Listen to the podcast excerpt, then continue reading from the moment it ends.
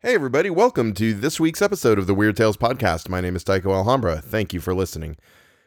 This is it. We've made it to the final episode of The Three Imposters. It is going to be done today.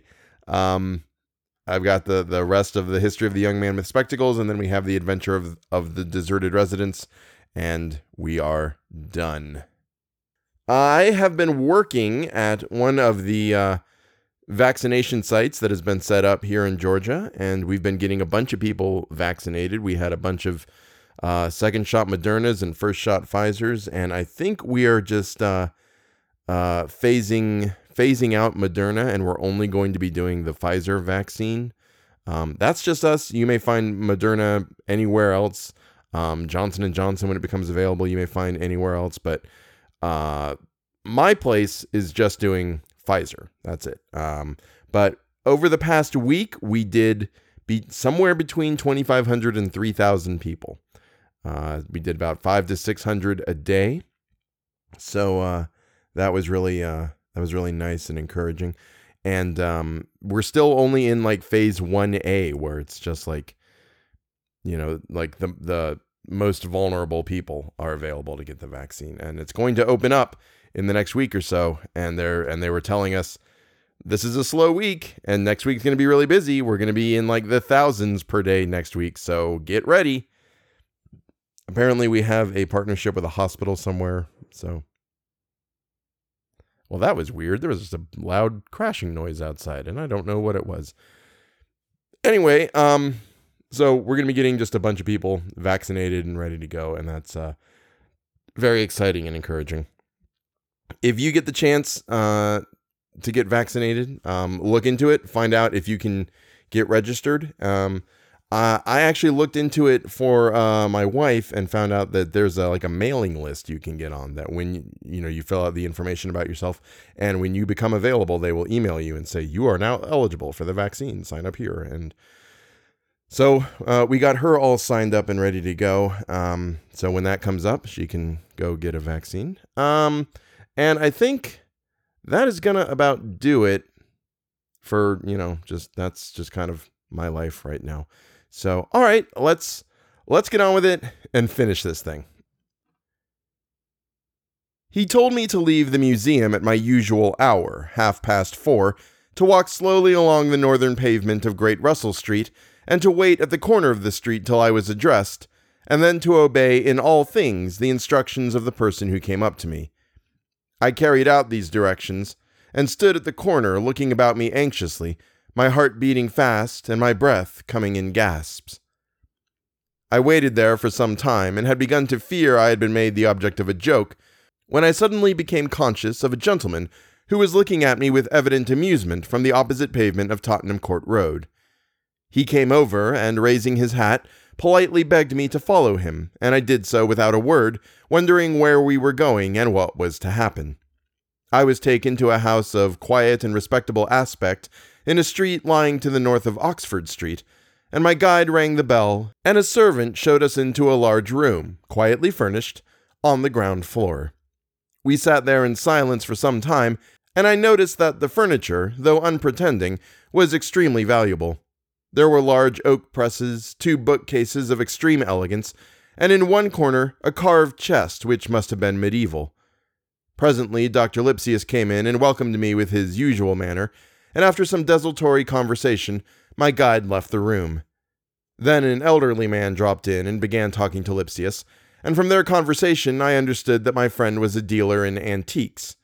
They spoke of the Hittite seal and of the prospects of further discoveries, and later, when two or three more persons had joined us, there was an argument as to the possibility of a systematic exploration of the pre Celtic monuments in England.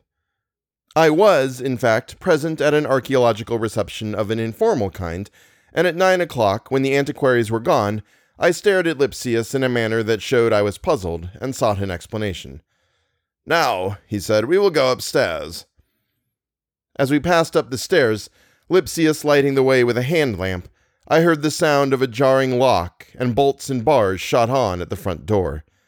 My guide drew back a baize door, and we went down a passage, and I began to hear odd sounds, a noise of curious mirth, and then he pushed me through a second door, and my initiation began. I cannot write down what I witnessed that night. I cannot bear to recall what went on in those secret rooms, fast shuttered and curtained so that no light should escape into the quiet street. They gave me red wine to drink, and a woman told me as I sipped it that it was wine of the red jar that Avallaunius had made. Another asked me how I liked the wine of the fauns, and I heard a dozen fantastic names, while the stuff boiled in my veins and stirred, I think, something that had slept within me from the moment I was born. It seemed as if my self consciousness deserted me. I was no longer a thinking agent, but at once subject and object. I mingled in the horrible sport, and watched the mystery of the Greek groves and fountains enacted before me, saw the reeling dance, and heard the music calling as I sat beside my mate. And yet I was outside it all, and viewed my own part an idle spectator. Thus, with strange rites, they made me drink the cup, and when I woke up in the morning, I was one of them, and had sworn to be faithful. At first, I was shown the enticing side of things. I was bidden to enjoy myself and care for nothing but pleasure, and Lipsius himself indicated to me as the acutest enjoyment the spectacle of the terrors of the unfortunate persons who were, from time to time, decoyed into the evil house. But after a time, it was pointed out to me that I must take my share in the work, and so I found myself compelled to be in my turn a seducer. And thus it is on my conscience that I have led many to the depths of the pit. One day Lipsius summoned me to his private room and told me that he had a difficult task to give me. He unlocked a drawer and gave me a sheet of typewritten paper and had me read it. It was without place or date or signature, and ran as follows Mr. James Headley, FSA, will receive from his agent in Armenia on the 12th instant a unique coin, the gold Tiberius. It bears on the reverse a fawn with the legend Victoria.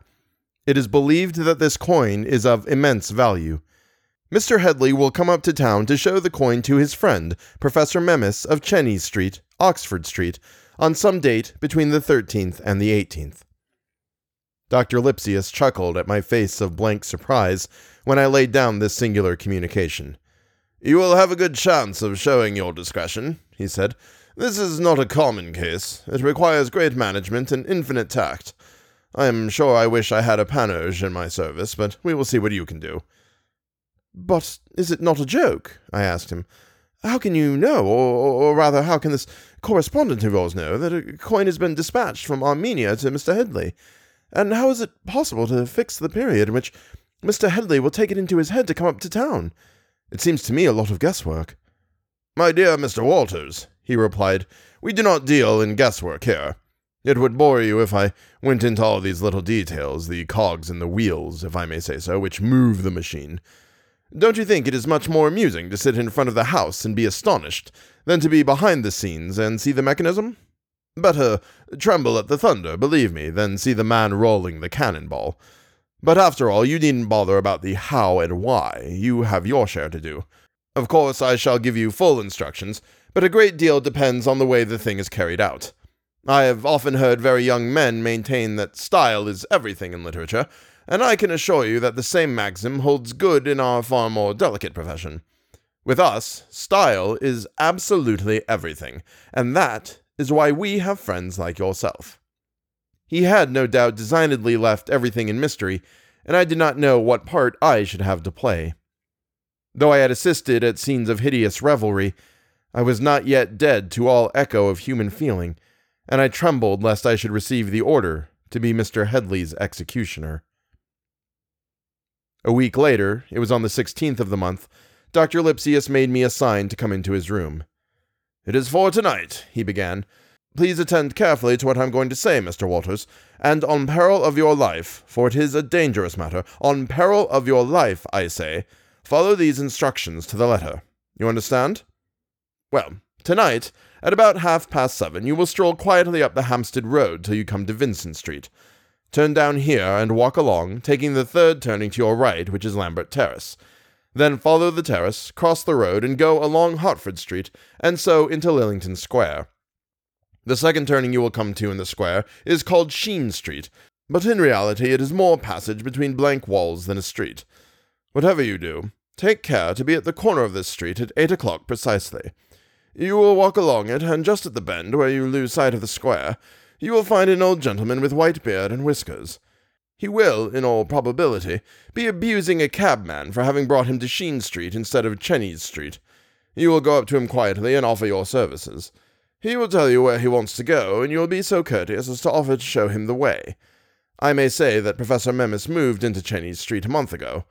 Thus, Mr. Headley has never been to see him there, and moreover, he is very short sighted and knows little of the topography of London. Indeed, he has quite lived the life of a learned hermit at Audley Hall. Well, need I say more to a man of your intelligence? You will bring him to this house. He will ring the bell, and a servant in quiet livery will let him in. Then your work will be done, and I am sure done well. You will leave Mr. Headley at the door and simply continue your walk, and I shall hope to see you the next day. I really don't think there is anything more I can tell you. These minute instructions I took care to carry out to the letter. I confess that I walked up the Tottenham Court Road by no means blindly, but with an uneasy sense that I was coming to a decisive point in my life. The noise and rumor of the crowded pavements were to me but dumb show. I resolved again and again in ceaseless iteration the task that had been laid on me, and I questioned myself as to the possible results. As I got near the point of turning, I asked myself whether danger were not about my steps. The cold thought struck me that I was suspected and observed, and every chance foot passenger who gave me a second glance seemed to me an officer of police. My time was running out. The sky had darkened, and I hesitated, half resolved to go no farther, but to abandon Lipsius and his friends forever. I had almost determined to take this course when the conviction suddenly came to me that the whole thing was a gigantic joke, a fabrication of rank improbability. Who could have procured the information about the Armenian agent, I asked myself. By what means could Lipsius have known the particular day and the very train that Mr. Headley was to take? How engage him to enter one special cab amongst the dozens waiting at Paddington? I vowed it a mere Milesian tale, and went forward merrily, and turned down Vincent Street, and threaded out the route that Lipsius had so carefully impressed upon me. The various streets he had named were all places of silence, and an oppressive, cheap gentility. It was dark, and I felt alone in the musty squares and crescents, where people pattered by at intervals, and the shadows were growing blacker. I entered Sheen Street, and found it, as Lipsius had said, more a passage than a street. It was a byway, on one side, a low wall and neglected gardens and grim backs of a line of houses, and on the other, a timber yard. I turned the corner and lost sight of the square, and then, to my astonishment, I saw the scene of which I had been told.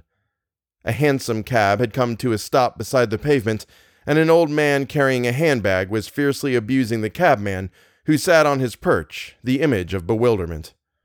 Yeah, but I'm sure you said Sheen Street, and that's where I brought you, I heard him saying as I came up, and the old gentleman boiled in a fury and threatened police and suits at law. The sight gave me a shock, and in an instant I resolved to go through with it. I strolled on, and without noticing the cabman, lifted my hat politely to old Mr. Headley. Pardon me, sir, I said, but is there any difficulty? I see you are a traveller. Perhaps the cabman has made a mistake. Can I direct you? The old fellow turned to me, and I noticed that he snarled and showed his teeth like an ill tempered cur as he spoke. A drunken fool has brought me here, he said. I told him to drive to Chenies Street, and he brings me to this infernal place. I won't pay him a farthing, and I meant to give him a handsome sum. I'm going to call the police and give him in charge. At this threat, the cabman seemed to take alarm. He glanced around as if to make sure that no policeman was in sight, and drove off grumbling loudly. And Mr. Headley grinned savagely with satisfaction at having saved his fare and put back one and sixpence into his pocket, the handsome sum the cabman had lost. My dear sir, I said, I am afraid that this piece of stupidity has annoyed you a great deal. It is a long way to Chenies Street, and you will have some difficulty in finding the place unless you know London pretty well. I know it very little, he replied. I never come up except on important business, and I've never been to Chenies Street in my life. Really? I should be happy to show you the way. I have been for a stroll, and it will not at all inconvenience me to take you to your destination. I want to go to Professor Mamus at number 15. It's most annoying to me. I'm short sighted, and I can never make out the numbers on the doors. This way, if you please, I said, and we set out. I did not find Mr. Headley an agreeable man. Indeed, he grumbled the whole way. He informed me of his name, and I took care to say, The well known antiquary. And thenceforth I was compelled to listen to the history of his complicated squabbles with publishers, who had treated him, as he said, disgracefully. The man was a chapter in the irritability of authors. He told me that he had been on the point of making the fortune of several firms, but had been compelled to abandon the design owing to their rank ingratitude. Besides these ancient histories of wrong and the more recent adventures of the cabman, he had another grievous complaint to make. As he came along in the train, he had been sharpening a pencil, and the sudden jolt of the engine as it drew up at a station had driven the penknife against his face, inflicting a small triangular wound just on the cheekbone, which he showed me. He denounced the railway company and heaped imprecations on the head of the driver and talked of claiming damages. Thus he grumbled all the way, not noticing in the least where he was going, and so inamiable did his conduct appear to me that I began to enjoy the trick I was playing on him. Nevertheless, my heart beat a little faster as we turned into the street where Lipsius was waiting. A thousand accidents, I thought, might happen. Some chance might bring one of Headley's friends to meet us. Perhaps, though he knew not Chenies Street, he might know the street where I was taking him. In spite of his short sight, he might possibly make out the number, or in a sudden fit of suspicion, he might make an inquiry of the policeman at the corner. Thus, every step upon the pavement as we drew nearer to the goal was to me a pang and a terror, and every approaching passenger carried a certain threat of danger. I gulped down my excitement with an effort, and made shift to say pretty quietly, Number fifteen, I think you said. That is the third house from this. If you will allow me, I will leave you now. I have been delayed a little, and my way lies on the other side of Tottenham Court Road. He snarled out some kind of thanks, and I turned my back and walked swiftly in the opposite direction. A minute or two later, I looked round and saw Mr. Headley standing on the doorstep, and then the door opened and he went in. For my part, I gave a sigh of relief and hastened to get away from the neighborhood and endeavored to enjoy myself in merry company. The whole of the next day I kept away from Lipsius. I felt anxious, but I did not know what had happened or what was happening, and a reasonable regard for my own safety told me that I should do well to remain quietly at home. My curiosity, however, to learn the end of the odd drama in which I had played a part stung me to the quick, and late in the evening I made up my mind to go and see how events had turned out. Lipsius nodded when I came in and asked me if I could give him five minutes' talk. We went into his room and he began to walk up and down, and I sat waiting for him to speak. My dear Mr. Walters, he said at length, I congratulate you warmly. Your work was done in the most thorough and artistic manner. You will go far. Look. He went to his escritoire and pressed a secret spring, and a drawer flew out, and he laid something on the table. It was a gold coin, and I took it up and examined it eagerly, and read the legend about the figure of the faun. Victoria, I said, smiling. Yes, it was a great capture which we owe to you. I had great difficulty in persuading Mr. Headley that a little mistake had been made. That was how I put it. He was very disagreeable, and indeed ungentlemanly about it. Didn't he strike you as a very cross old man? I held the coin, admiring the choice and rare design, clear cut as if from the mint, and I thought the fine gold glowed and burned like a lamp. And what finally became of Mr. Headley? I said at last. Lipsius smiled and shrugged his shoulders. What on earth does it matter? he said. He might be here or there or anywhere. But what possible consequence could it be? Besides, your question rather surprises me. You are an intelligent man, Mr. Walters. Just think it over, and I'm sure you won't repeat the question. My, my, my dear sir, I said, I hardly think you are treating me fairly. You have paid me some handsome compliments on my share in the capture, and I naturally wish to know how the matter ended. From what I saw of Mr. Headley, I should think you must have had some difficulty with him. He gave me no answer for the moment, and began to walk up and down the room, apparently absorbed in thought. Well, he said at last, I suppose there is something in what you say. We are certainly indebted to you. I have said that I have a very high opinion of your intelligence, Mr. Walters. Just look here, will you? He opened a door communicating with another room and pointed. There was a great box lying on the floor, a queer coffin shaped thing. I looked at it and saw it was a mummy case like those in the British Museum, vividly painted in the brilliant Egyptian colors, which I knew not what proclamation of dignity or hopes of life immortal. The mummy, swathed about in the robes of death, was lying within, and the face had been uncovered. You are going to send this away? I said, forgetting the question I had put. Yes, I have an order from a local museum. Look a little more closely, Mr. Walters. Puzzled by his manner, I peered into the face while he held up the lamp. The flesh was black with the passing of the centuries, but as I looked, I saw upon the right cheekbone a small triangular scar, and the secret of the mummy flashed upon me. I was looking at the dead body of the man whom I had decoyed into that house. There was no thought or design of action in my mind. I held the accursed coin in my hand, burning me with a foretaste of hell, and I fled as I would have fled from pestilence and death, and dashed into the street in blind horror, not knowing where I went. I felt the gold coin grasped in my clenched fist and threw it away, I knew not where, and ran on and on through by streets and dark ways till at last I issued out into a crowded thoroughfare and checked myself. Then, as consciousness returned, I realized my instant peril and understood what would happen if I fell into the hands of Lipsius. I knew that I had put forth my finger to thwart a relentless mechanism rather than a man.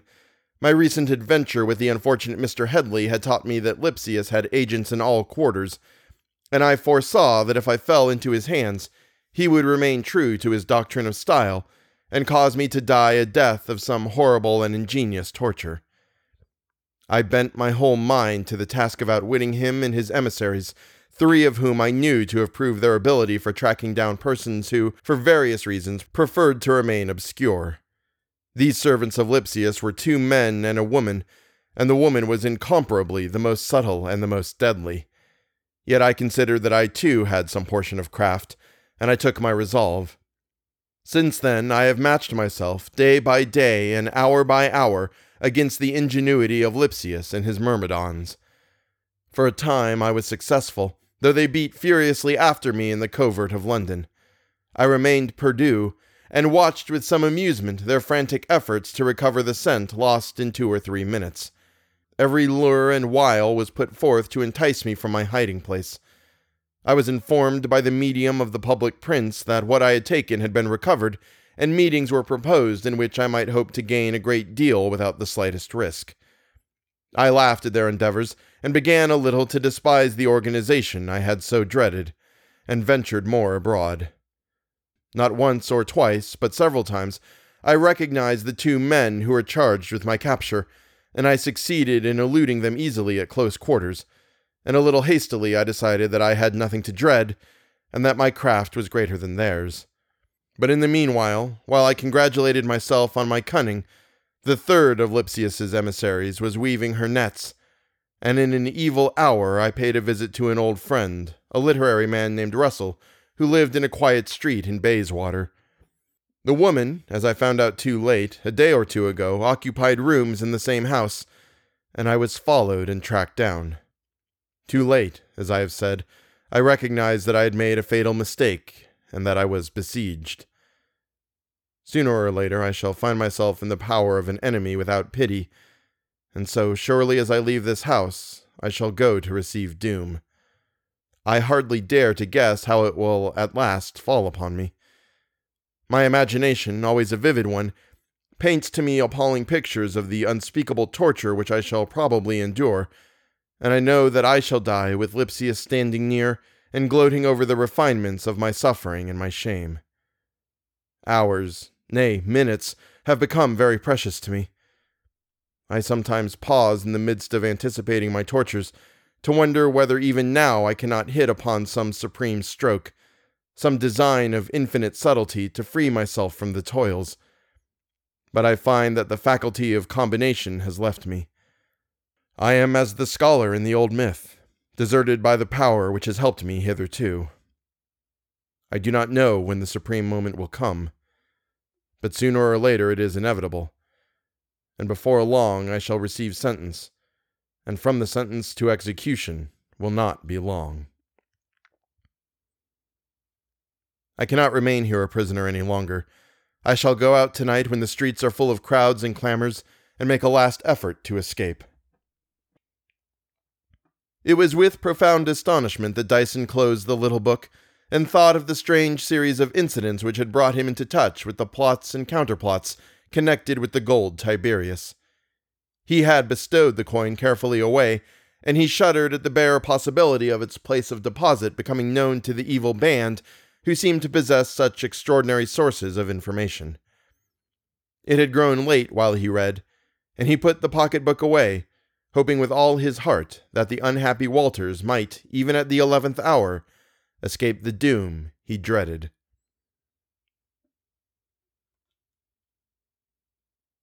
Adventure of the Deserted Residence. A wonderful story, as you say, an extraordinary sequence and play of coincidence. I confess that your expressions when you first showed me the gold Tiberius were not exaggerated. But do you think that Walters has really some fearful fate to dread? I cannot say. But who can presume to predict events when life itself puts on the robe of coincidence and plays at drama? Perhaps we have not yet reached the last chapter in the queer story. But look, we are drawing near to the verge of London. There are gaps, you see, in the serried ranks of brick, and a vision of green fields beyond.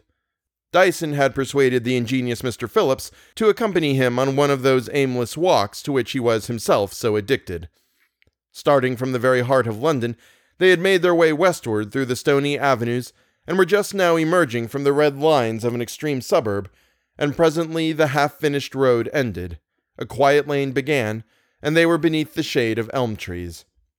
The yellow autumn sunlight that had lit up the bare distance of the suburban street now filtered down through the boughs of the trees and shone on the glowing carpet of fallen leaves, and the pools of rain glittered and shot back the gleam of light.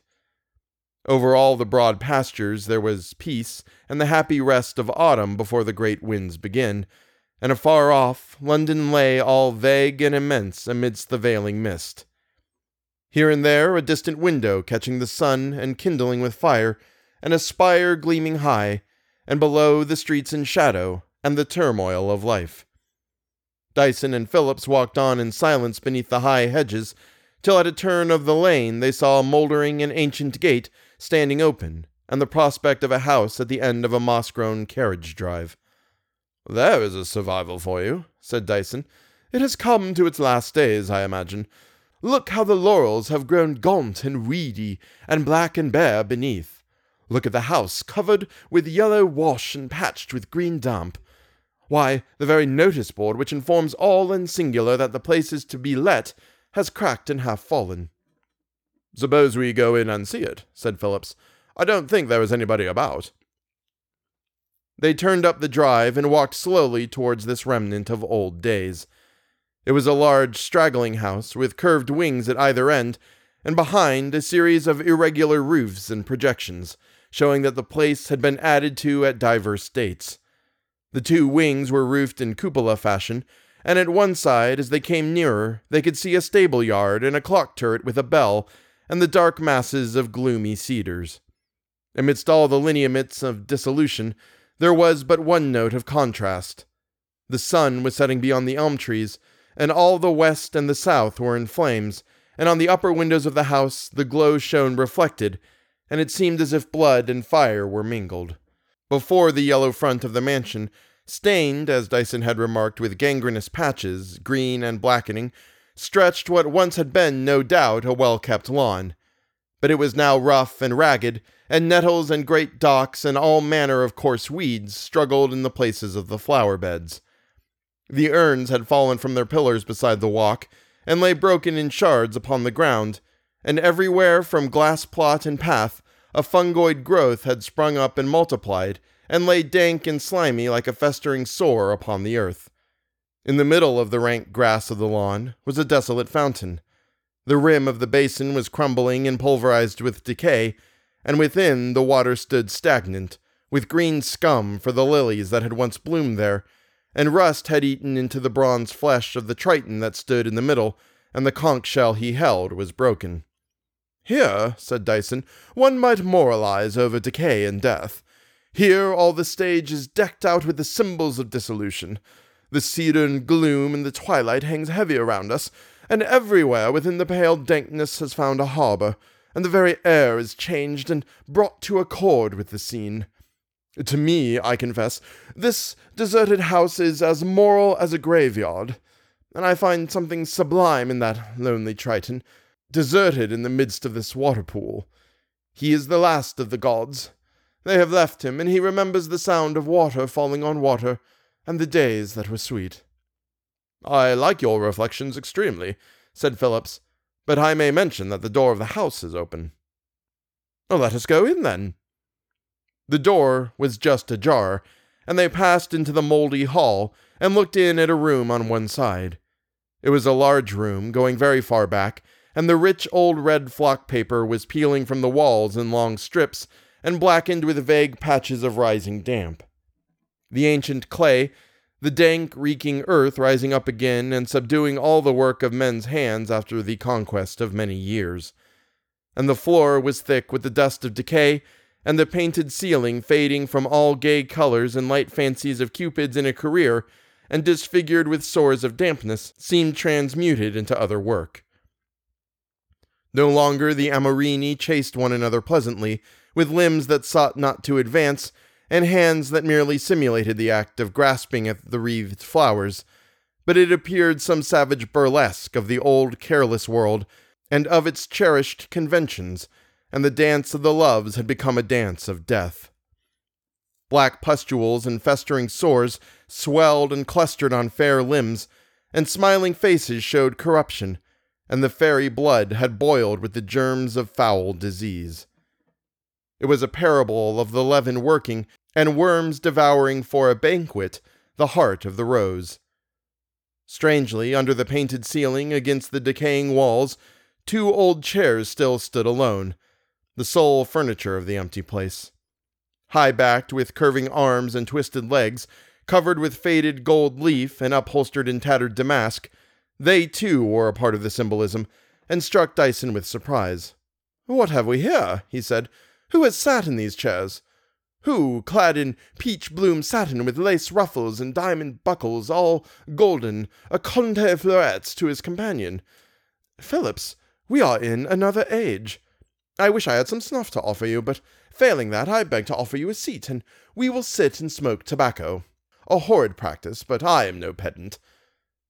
They sat down on the queer old chairs and looked out of the dim and grimy panes to the ruined lawn and the fallen urns and the deserted Triton. Presently Dyson ceased his imitation of 18th century airs.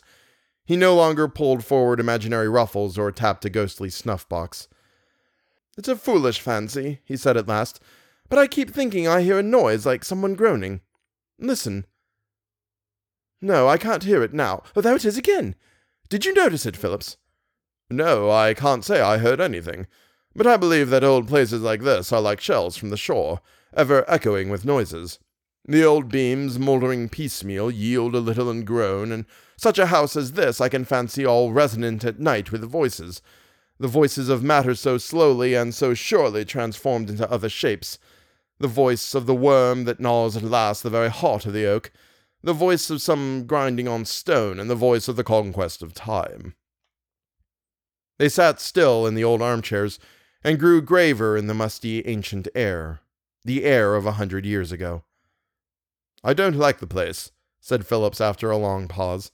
To me it seems as if there were sickly, unwholesome smell about it, a smell of something burning. You are right. There is an evil odor here. I wonder what it is. Hark, did you hear that? A hollow sound, a noise of infinite sadness and infinite pain broke in upon the silence, and the two men looked fearfully at one another, horror and the sense of unknown things glimmering in their eyes.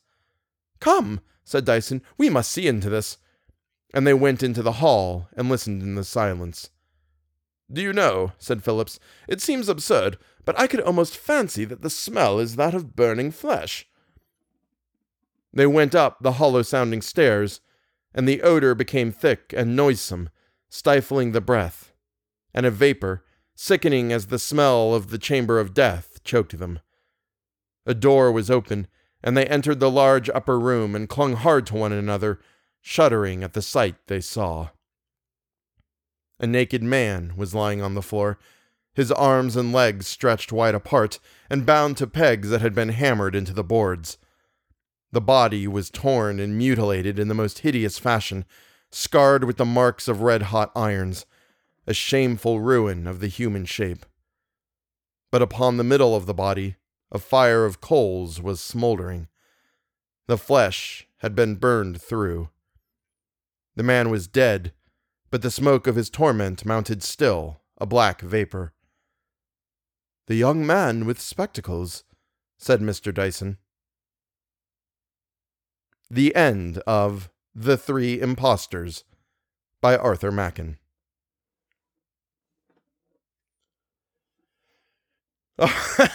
we made it! Yay! oh man. It's done. We finished it. We can move on to other stuff now. Um, thank you all so much for listening. Uh, I hope you have enjoyed The Three Impostors by Arthur Machen. Um, if you uh, feel so inclined, please feel free to support me on Patreon. You can find me at patreon.com slash the Weird Tales Podcast. I have three different payment tiers, $1, $3, $10. Um, $1 gets you is just general support, $3 gets you a thank you on the show, and $10 gets you access to a bonus feed, which uh, has a bonus story uh, being read on it.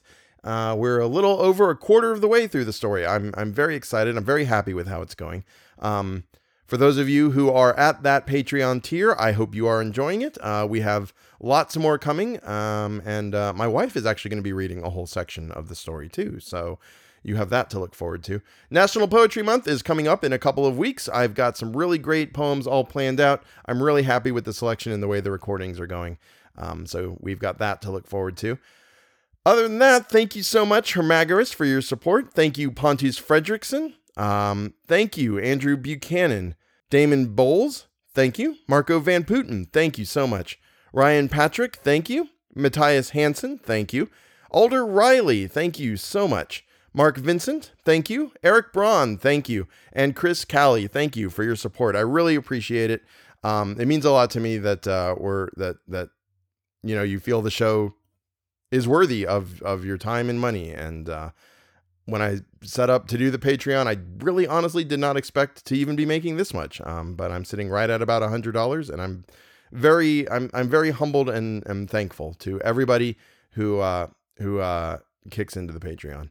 Uh, please feel free to send me an email, the Weird Tales Podcast at gmail.com. You can leave me a rating and a review on iTunes or Spotify or Stitcher or uh, anywhere you uh, listen to the podcast. I would love to read any thoughts that you have. Um, and I think that will about do it for this week. Thank you so much for listening, and I will see you next week. Da da da da da da. Here's the bloops. Mr. James Headley, FSA, will receive from his agent in Armenia on the 12th what is that short for? Okay, I looked it up and it means in its INST is short for instant, which in kind of um this level of English, I'm not uh, Victorian English maybe. Um it uh it means the 12th of this. So when you say 12th instant, it means the 12th of this month. If you were to say 12th ultimo, it would be the 12th of last month. Anyway, more educational bloopers for everyone. You're welcome.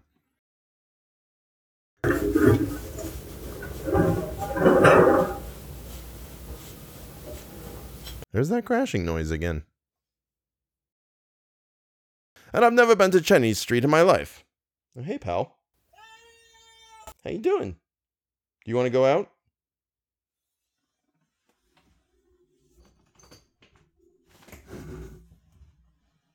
Are you going out?